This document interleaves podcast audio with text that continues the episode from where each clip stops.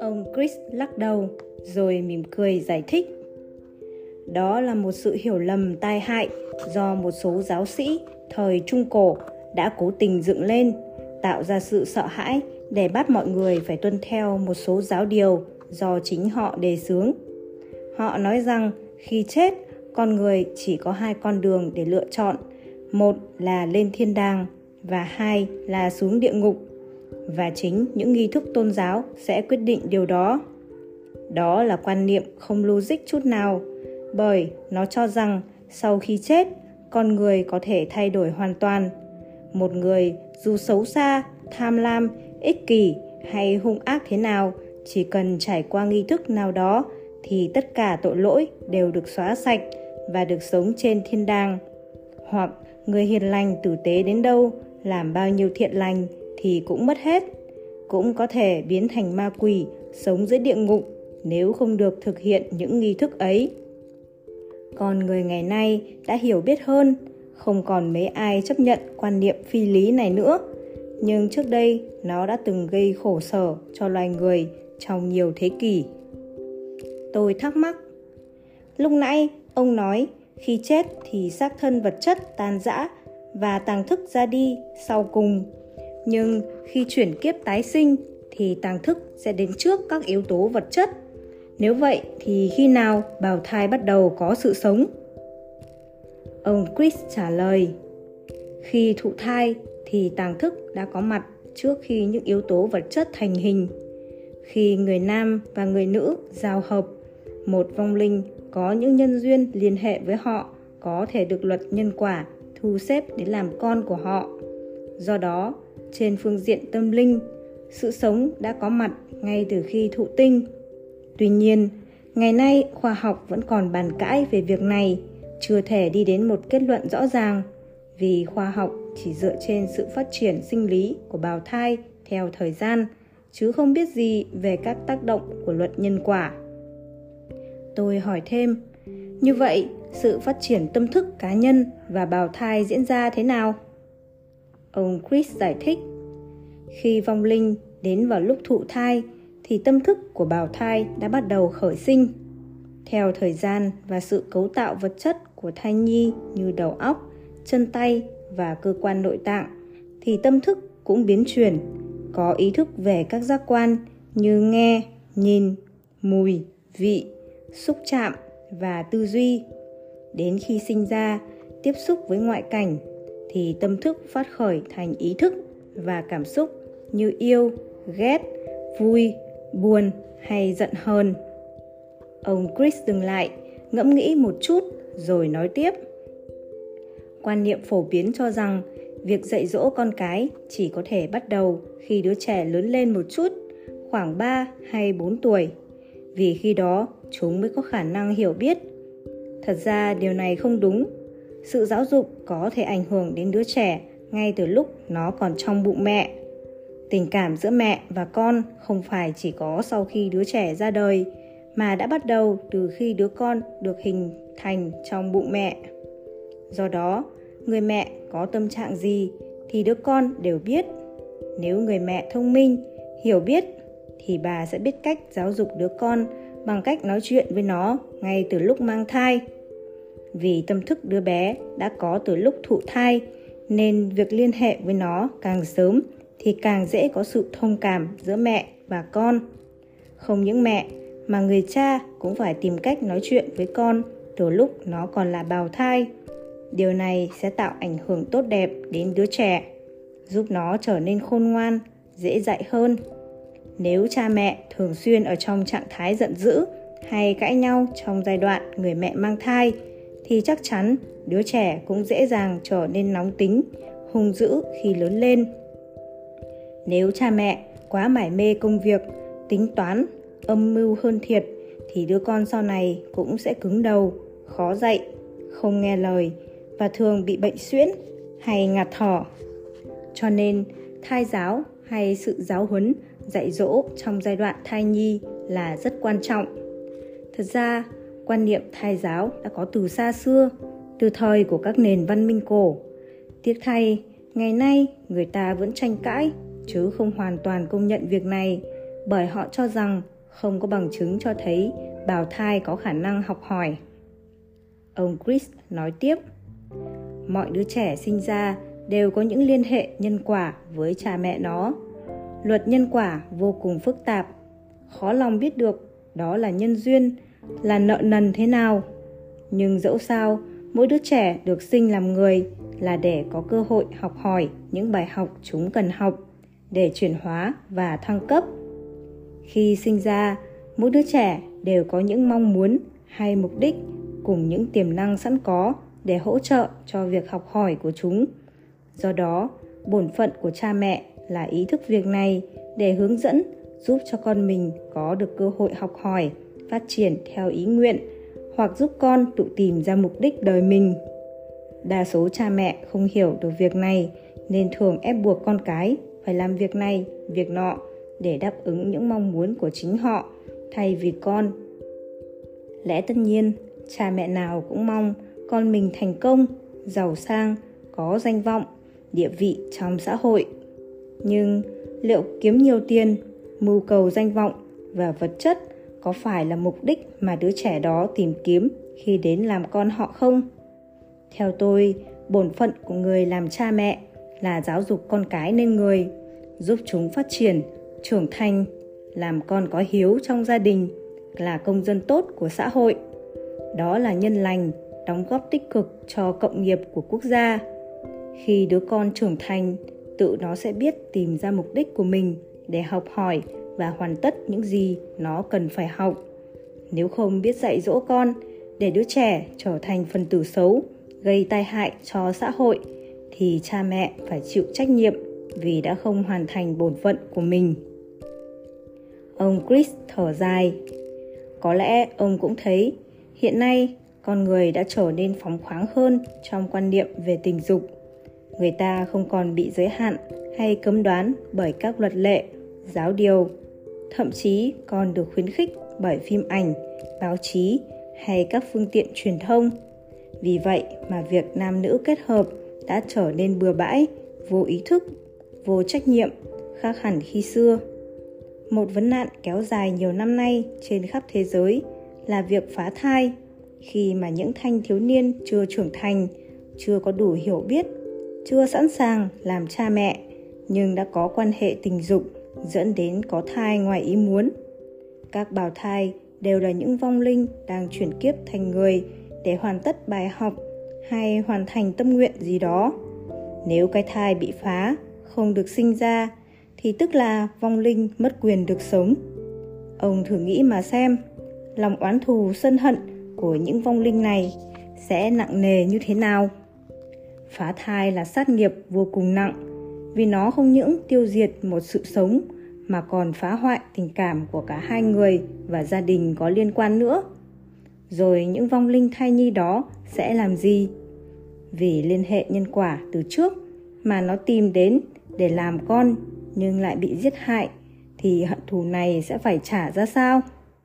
Nếu mở được con mắt tinh thần, ông sẽ thấy những người phá thai, các bác sĩ hay y tá thực hiện việc phá thai sẽ phải gánh chịu quả báo nặng nề như thế nào? Ông sẽ thấy rất nhiều sự kiện vô cùng ghê gớm xảy ra cho những người liên quan ngay khi họ còn sống, cũng như khi họ qua thế giới bên kia. Vì việc phá thai xảy ra khắp nơi nên số vong linh thai nhi cũng nhiều vô cùng. Lòng oán hận quá lớn, quá mãnh liệt, khiến chúng muốn trả thù với tâm thức như thế, chúng chỉ có thể chuyển kiếp trở thành những loài ma quỷ hung ác, đem tai họa cho nhân loại. Hầu hết các tai họa ngày nay như chiến tranh, thiên tai, bão tố, động đất và các loại dịch bệnh xảy ra đều liên quan đến nghiệp giết chóc của loài người, và một khi chúng xảy ra thì khó có thể dập tắt. Ông chris dừng lại để tôi suy nghĩ, rồi nói tiếp tôi đã giải thích cho ông những gì tôi biết tin hay không tùy ông. Vì đây là vấn đề phức tạp khó chứng minh nên nếu nói ra cũng chỉ tạo những tranh cãi vô ích. Có nhiều cách giải thích khác nhau tùy quan niệm của mỗi tôn giáo cũng như niềm tin của mỗi người. Tôi chỉ giải thích theo luận nhân quả rằng tùy nghiệp dẫn lực, dẫn dắt mà một số vong linh trở lại làm người, một số khác chuyển kiếp thành loài vật hay ma quỷ.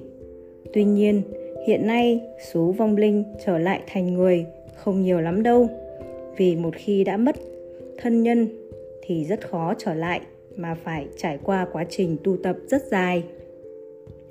Tôi ngạc nhiên. Vậy tại sao này hiện nay dân số vẫn tiếp tục gia tăng?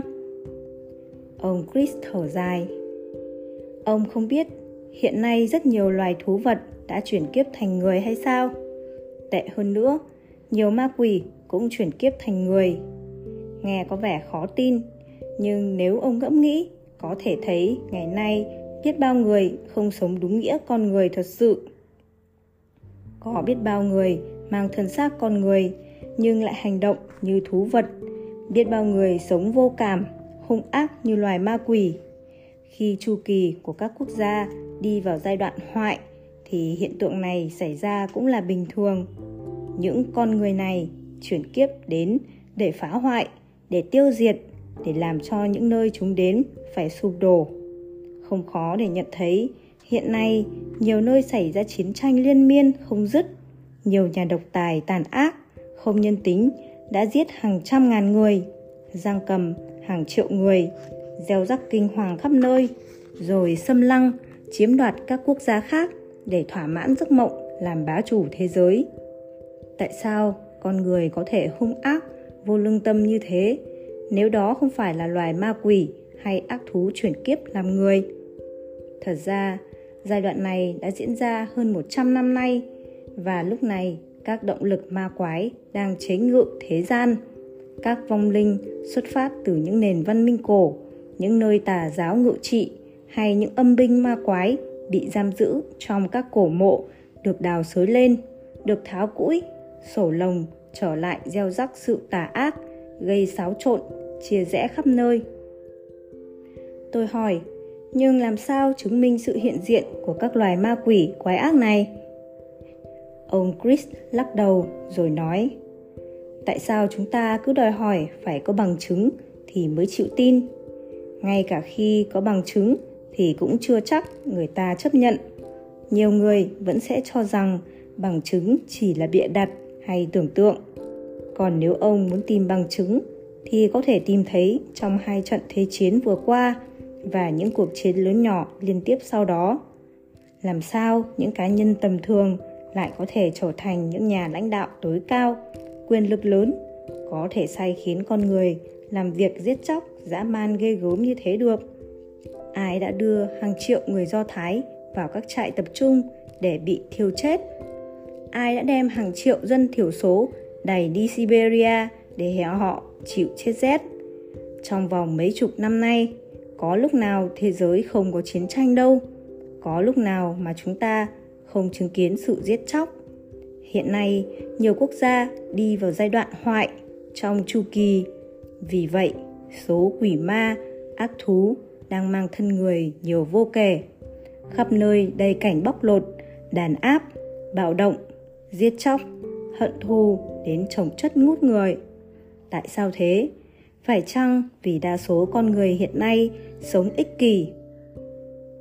Vô cảm, tham lam, tàn ác tạo môi trường thuận lợi cho những loài yêu ma quỷ quái tìm đến.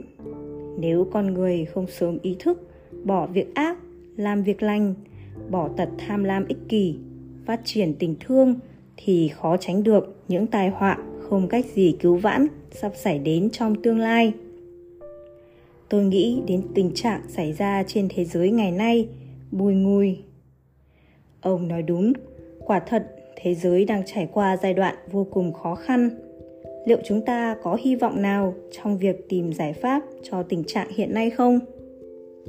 Tưởng đâu ông chris phải suy nghĩ một lúc rồi mới trả lời câu hỏi trọng đại thế này. Nhưng ông đáp ngay một cách nhẹ nhàng. Có chứ, điều nhân loại đang cần là sự phát triển về phương diện tâm linh để xoay chiều sự tiến bộ của tri thức. Trong những thế kỷ gần đây, tâm thức nhân loại chỉ phát triển một cách đơn phương trên bình diện tri thức. Hiện nay là hướng ngoại. Sự suy luận, phân tích tính toán và phân biệt. Tuy nhiên, tâm thức con người không phải chỉ là tri thức mà còn có phần khác. Ta tạm gọi là tâm linh. Tâm linh là yếu tố sáng suốt, thanh khiết, mỹ lệ, là phạm trù của thương yêu và sáng tạo vượt ra khỏi điều kiện giới hạn của thời gian và không gian. Người ta chỉ có thể nhận diện và phát triển được tâm linh khi tâm thức hướng ngoại được xoay chiều, quay vào bên trong. Đây là giải pháp cần thiết cho tình trạng hiện nay.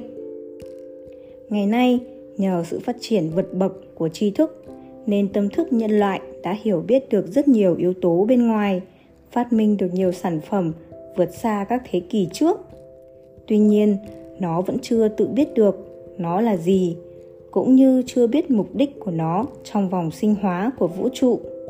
Vì có tính chất hướng ngoại nên mục đích của tri thức là đi tìm những lạc thú ở bên ngoài, từ đó mà phát sinh ra sự tham lam, ích kỷ. Một khi đã có được gì thì cứ muốn có mãi, càng nhiều càng tốt, rồi nảy ra các tham vọng không có điểm dừng. Đối với một tinh thần hưởng thụ thì thế giới ngày nay hiện ra như một siêu thị đầy sản phẩm mà ai cũng thèm muốn. Đã thế, người ta còn tạo thêm nhiều sản phẩm mới lạ rồi quảng cáo khéo léo nhằm kích thích lòng ham muốn và dục vọng sở hữu của con người. Sự kích thích này xảy ra trên mọi phương diện, từ sở hữu vật chất đến thỏa mãn nhu cầu xác thân, tinh thần hưởng thụ, tạo ra lòng tham và sự ích kỷ, gia tăng cảm giác chia rẽ, nên tâm thức con người ngày càng chìm sâu trong ngoại cảnh. Để thỏa mãn lòng tham, con người lao vào những hoạt động bên ngoài nhằm thu góp mọi thứ họ có thể lấy được, rồi dần đi đến việc chiếm hữu bằng sức mạnh và quyền lực, từ đó gây ra chiến tranh. Chiến tranh bắt đầu giữa người với người, sau đến gia đình rồi lan ra xã hội. Hiện nay, khắp nơi đều có cảnh tranh giành, chiếm đoạt. Quốc gia này muốn chiếm đoạt quốc gia kia để bành trướng lãnh thổ của mình. Nước này gây hấn với nước kia để tranh đoạt quyền lợi, rồi tạo ra đủ thứ vũ khí, từ súng ống, bom đạn đến vũ khí hạt nhân và vũ khí sinh học. Nước này đầu độc nước kia, bằng chất thải nhà máy và muôn kiểu phá hoại môi trường. Nước kia gieo rắc virus, vi trùng sang nước nọ, gây đủ thứ bệnh tật ghê gớm, thậm chí có thể tiêu diệt toàn thể nhân loại. Tôi lắc đầu. Tương lai nhân loại lẽ nào bi thảm đến thế sao? Ông chris mỉm cười, nói tiếp. Tâm thức nhân loại hoạt động tùy theo các động lực chi phối nó. Hiện nay, động lực đó là sự tham lam, ích kỷ, thù hận, say mê quyền lực, bất chấp hậu quả. Tuy nhiên, một khi nó nhận thức được các mục đích của tri thức mà nó theo đuổi là sai lầm, thì nó sẽ dừng lại. Và khi đó phần tâm linh từ lâu vẫn bị phủ nhận sẽ hiện ra. Từ chối là một việc ác, cũng chính là thực hiện một việc thiện lành. Khi con người nhận thức được cái gì là xấu, thì cũng là lúc họ bắt đầu biết thế nào là đẹp. Khi tri thức nhân loại ngừng hướng đến những dục vọng ích kỷ, thấp hèn, thì tự động sẽ hướng đến những điều thiêng liêng, cao quý. Khi đó trí thức nhân loại sẽ xoay chiều, chuyển hướng vào bên trong hòa hợp với tâm linh, đem lại sự toàn diện cho tâm thức. Khi tâm thức thay đổi, mọi sự sẽ thay đổi.